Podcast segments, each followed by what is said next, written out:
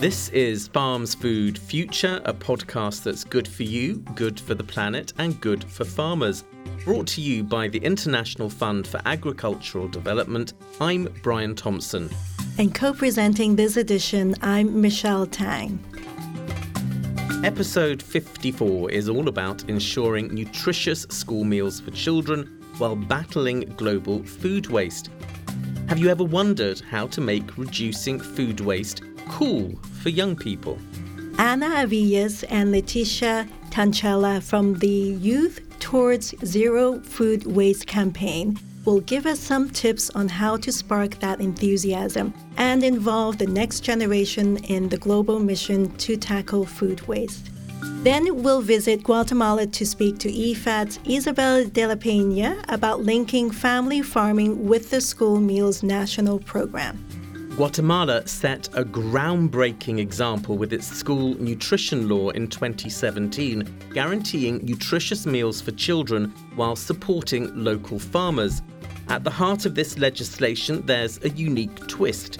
50% of the sourced produce is dedicated to supporting local farmers.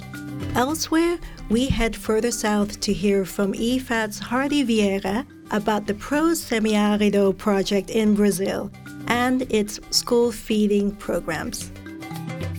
This project aims to reduce poverty in the state of Bahia and support family farmers so that they can restore their livelihoods through agriculture.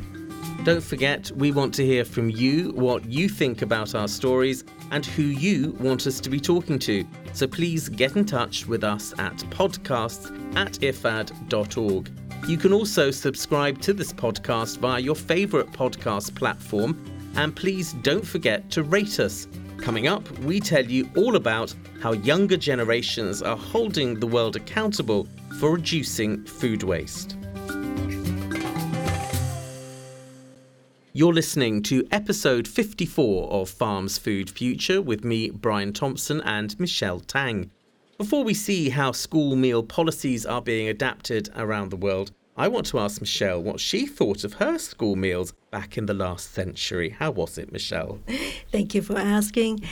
It was very standard fare and uh, actually weight gainers. The more you eat, you just grow. That's true, yes. oh, I, am sure things are better now. I hated school meals. It was all cabbage and boiled puddings and custard. Oh dear. Which actually sounds quite nice anyway. Actually, yes. Yeah, we'll see. Um, anyway, now we're looking at what we're doing right here in Rome to tackle food issues among youth. Meet Ana Avilés Ramirez and Leticia Tanchella Niehues, co leaders of the Youth Towards Zero Food Waste campaign. This is an initiative run by the World Food Forum, backed by IFAD, the Food and Agriculture Organization, and the World Food Programme. And what's their mission? Nothing less than igniting passion and involvement among younger generations, holding the world accountable for reducing food waste. As this impactful campaign takes shape, anticipate a wave of engaging activities. Think cooking hackathons and masterclasses covering everything from meal prepping to savvy tips on food preservation. Ana and Leticia talked to our reporter Kira Rainsby about why food is such an important issue for our youth today. Let's hear all about it. Welcome to you both. We're very excited to have you on. Thank you so much for inviting us. Um, we're honored to be here with you today.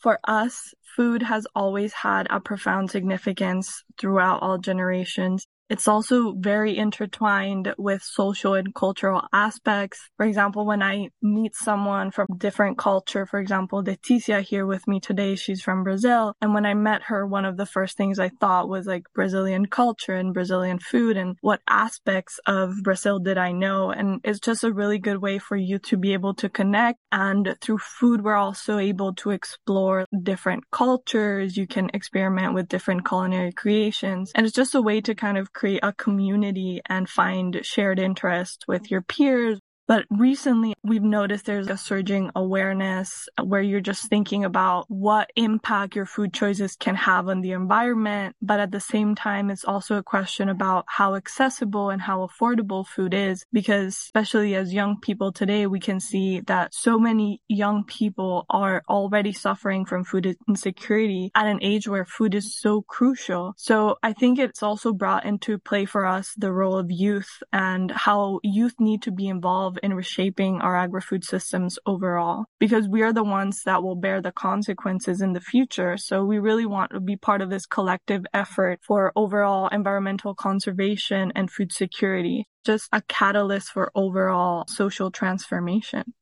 So, how will your initiatives help solve and tackle the issue of food waste?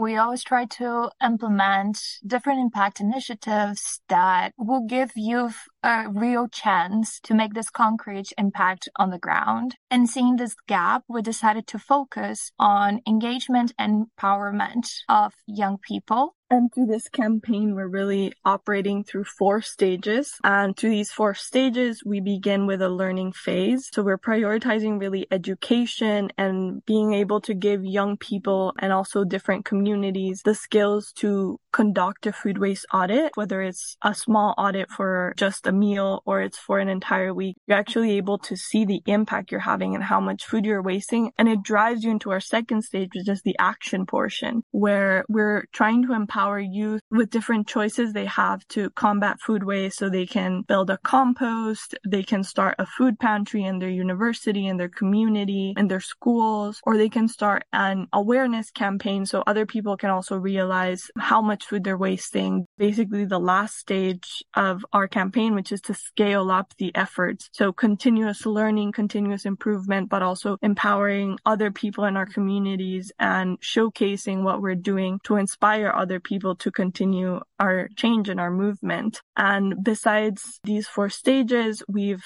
also recently had several master classes on food waste. We also recently had a 50 day challenge with Freerice in which we raised over 100 million grains of rice and we were able to engage over 120,000 people and just help them learn about this issue. And finally, how will this project benefit one, farmers, secondly, rural communities, and lastly, youth.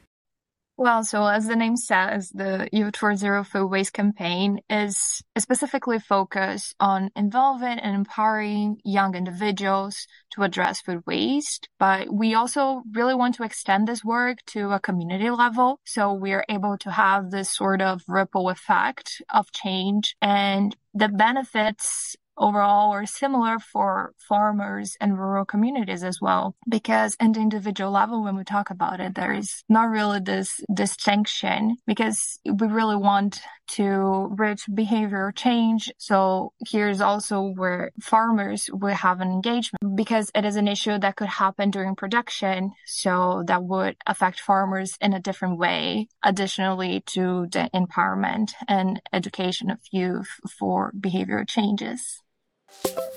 Thanks to Ana and Leticia. You can read all about this campaign at www.world slash food slash forum.org.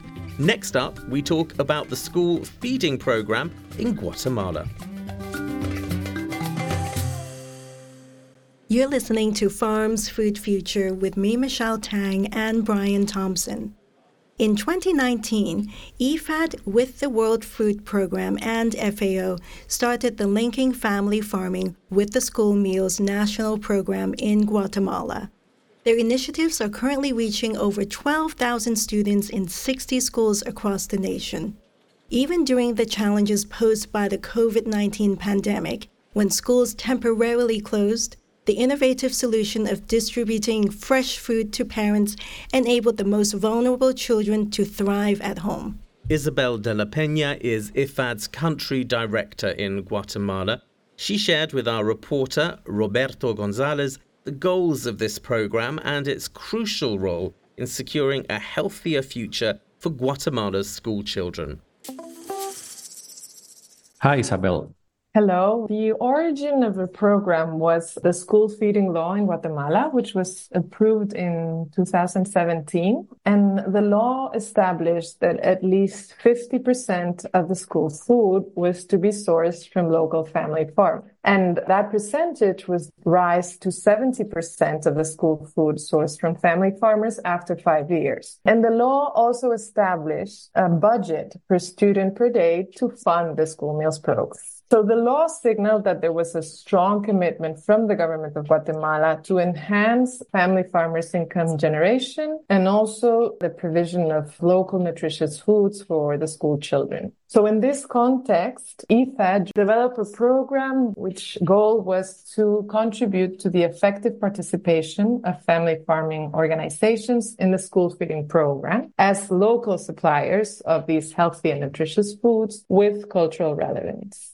The project aimed to improve the management skills of the family farming organization. So improving their productivity, their access to markets. And the program was implemented in three departments of the country, and it aimed to develop an operational model and, and the coordination mechanisms that could then be scaled up at national level. Another feature that's also relevant from the pool feeding program in Guatemala that it's worth mentioning is that the program works through a decentralized procurement model through the parents associations. So it's the parents associations in the schools that are in charge of purchasing the foods locally. And that was proved very useful because it allowed to streamline administrative process. It also encouraged community ownership and social audits.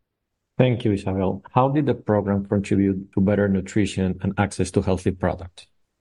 I would say there were two main contributions that the program made to nutrition. The first one would be to improve access to healthy and nutritious meals for the students. So the program developed school food menus that were contextualized to the each of the three departments. And these menus incorporated nutrition considerations, so fresh, healthy, and diverse foods. It also considered cultural pertinence because there's a high presence of indigenous peoples in the communities where the program was taking place. And then it also considered where products were available locally from the family farmers. And then in the case of the program, since part of the program was implemented during the COVID-19 pandemic, pandemic, during part of the program, it switched to take home rations that were prepared while the schools were closed for the pandemic. And in the development of those take home rations, there was also these considerations of nutrition. And then secondly, the program also contributed to building capacities on nutrition and raising nutrition awareness. So the program carried out several nutrition trainings with the parents associations, the school staff, local authorities, the national institutions that were part of the program, so Ministry of Agriculture and Ministry of Education,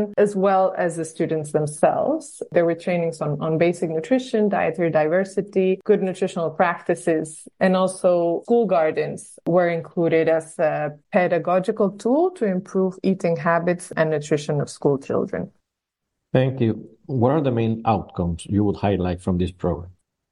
Well, the program positively impacted, on one hand, food security and nutrition, and on the other hand, local economic development. So in terms of food security and nutrition, there was an increase in access and intake to fresh, nutritious, and culturally pertinent food in the targeted schools and for the school children. And in terms of local economic development, it generated new income opportunities for family farmers. For example, the average income of the family farmers organizations involved in the program increased from around $978 per week to 7,200 $157 per week. But I think it's also relevant to highlight the fact that the program was successful in establishing those linkages between the family farmers and the schools. So by the end of the program, 100% of the schools were purchasing from family farmers and the program built the capacities of those family farmers organizations of what is needed to become providers of the school feeding program. So there was a strong linkage that was created that will also enable the sustainability and the scaling up of the project results in the future.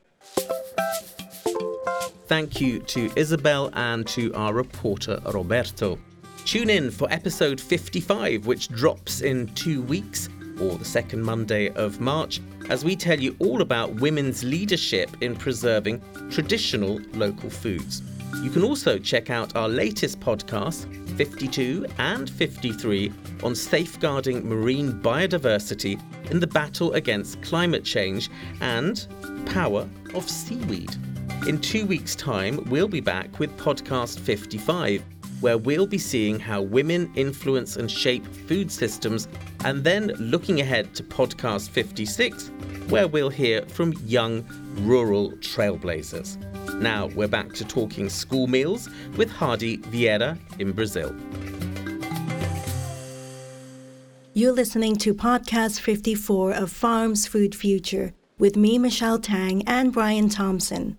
IFAD's school feeding program supports smallholders by strengthening their markets, organizations, and families, since students have access to healthy and local food in the schools. Hardi Vieira is IFAD's country program coordinator in Brazil. He spoke with our reporter Roberto Gonzalez about the school feeding program in the IFAD supported Pro Semiárido project in Bahia and details the outcomes and lessons learnt. ProSemiarid project is a project uh, that IFAD finances with the government of state of Bahia in Brazil, and it aims to contribute to the reduction of rural poverty through sustainable income generation, increased production, and the creation of job opportunities in the agricultural and agricultural dimensions. This project specifically only operates in the semi-arid area of Bahia, including 32 municipalities, which is the poorest area in Brazil. It's an area which has a lot of tendency to face constraints regarding climate change and desertification, and also includes the poorest communities. Thank you, Hardi. What are the outcomes of the school feeding program so far? Well, the school feeding program establishes 30% of its purchase from family farming. In the case specifically of the state of Bahia, there is a new law that 100% of all the school feeding program of the schools located in the state of Bahia, they have to come from family farmers. So basically, what we can see now is the link of the schools with the project so that the products that are consumed by students they originate from family agriculture. Why this is important? Because before most of the schools in the semi-arid they would purchase products and food produced in the southern region of brazil and main capital centers and cities. Now what we see is that family farming products mostly agroecological and very healthy food products are provided to the students. More than that we see that local products are cultivated and produced. This not only provides healthy food to students, but also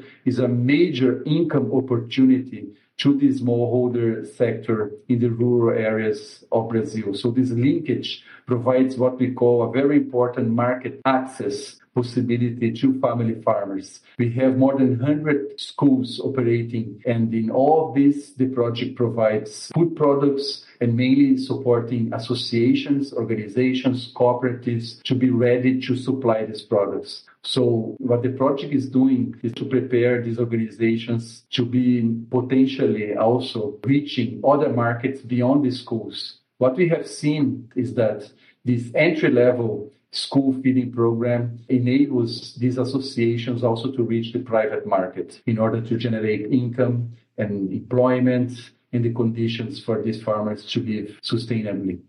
Thank you, Hardi. What are the lessons learned so far with this program? I think one important lesson is that it's very important to support farmers' organizations and cooperatives and associations because they need to reach markets. So there is a very strong correlation between organizational level and the capacity to supply products to major public policies and programs such as the National School Food Feeding Program. So what we have done in the ProSemiarid project is to invest in technical assistance and rural extension to farmers organizations to strengthen them. And with this strengthening, to involve more women, more youth, the school food feeding program establishes a minimum quota for family farming In this context, also, what is very important lesson learned is that the technical assistance contracted by the ProSemiArid project comes mainly from local civil society organizations. And this also allows them to supply products to local schools what I see in this process that is also important is that we also have the specific training and activities of the projects with the local schools. So we have developed materials to prepare food with native ingredients, for example. Second aspect is that this is also education. When the students they actually go to the school and they consume, it creates a very important bond to the students to consume healthy products, ecological products, because it also has a family aspect. The students, they go back to their home and they bring with them all the aspects that are related to the food they consume within the school. To important improvements into the health aspects of families and students relating also to a better performance of students within the school. Third aspect, which I think is a very important lesson learned, that has also allowed the project to engage more with youth. This has allowed the project to develop pedagogical material related to the schools and also a greater proximity with teachers. In some of the project activities, we have gone far beyond school feeding program. What we have done also is to implement tentative models for agroecological gardens in the school. That means that some of the food now is grown within the school. So students not only are taught various dimensions of education within the classroom, but in the area of the school, there are some very specific areas that are devoted for growing food. Thank you to Hardi and to our reporter, Roberto. And that brings us to the end of episode 54. Thanks as always to our producer here in Rome, Francesco Manetti, and to our reporters, Roberto Gonzalez and Kira Rainsby. But most of all, thanks to you for listening to episode 54 of Farms Food Future, brought to you by the International Fund for Agricultural Development. You can find out more about any of these stories at www.ifad.org forward slash podcasts. Join us again on the second Monday in March for an exciting episode on women's leadership in preserving traditional local foods and the impact of food systems on women and girls. And we'll be back again just two weeks later at end of March, joined by inspiring young rural voices to talk about cultural preservation. Remember, we want to hear from you. What do you think about our stories and who you want us to be talking to? So please get in touch at podcasts at ifad.org and send us your voice or text messages to this address, and we'll be happy to play you out in the next show. Also, don't forget to subscribe to this podcast via your favorite podcast platform, and please rate us. And once again, we'll be trying to be good for you, good for the planet, and good for the farmers. Until then, from me, Brian Thompson. And from me, Michelle Tang, and the team here at IFAD. Thanks, Thanks for, for listening. listening.